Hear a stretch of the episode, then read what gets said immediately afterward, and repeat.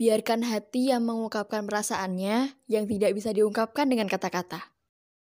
2021 nggak kerasa ya udah mau selesai. Kalau kita flashback, banyak banget hal yang terjadi di luar dugaan kita. Hal-hal yang buat kita jadi lebih dewasa banyak terjadi di tahun ini.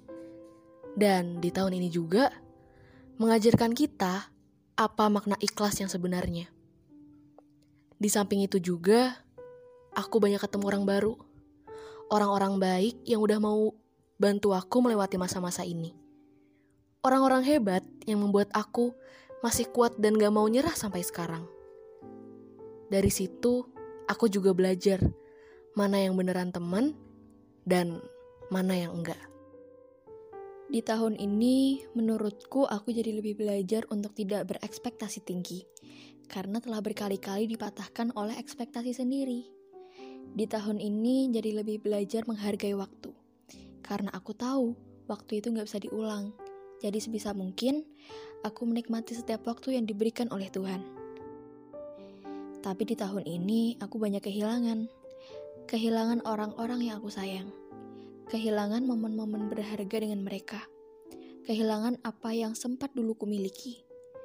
Kehilangan orang yang aku pikir dia gak bakal ninggalin aku. Kalau boleh jujur, di tahun ini, aku banyak ingin menyerahnya Entah sudah berapa kali aku ingin berhenti. Entah sudah berapa kali pula aku ingin menghilang. Rasanya udah terlalu capek aja untuk menghadapi ini semua. Setiap hari, aku gak menemukan alasan untuk bisa bersemangat menjalani hari. Aku merasa setiap hari ada aja yang bikin sakit.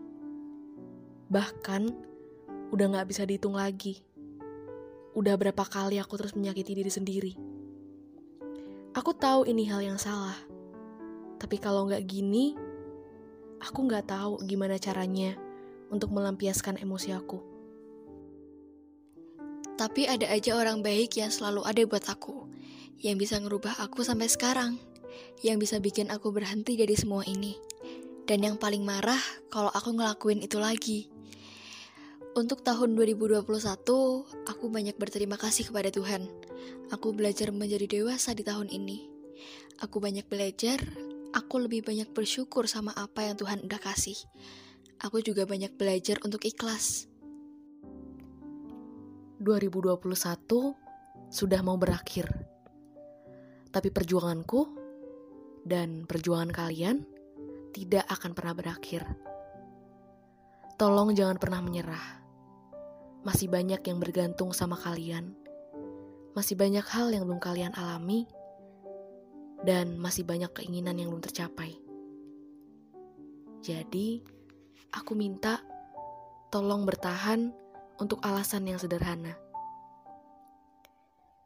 Ayo, sama-sama berdoa, berharap kepada Tuhan agar tahun berikutnya banyak hal baik yang terjadi dan apa pun yang kalian pilih, apa pun yang aku pilih, yang kita jalani nantinya, semoga selalu dilancarkan.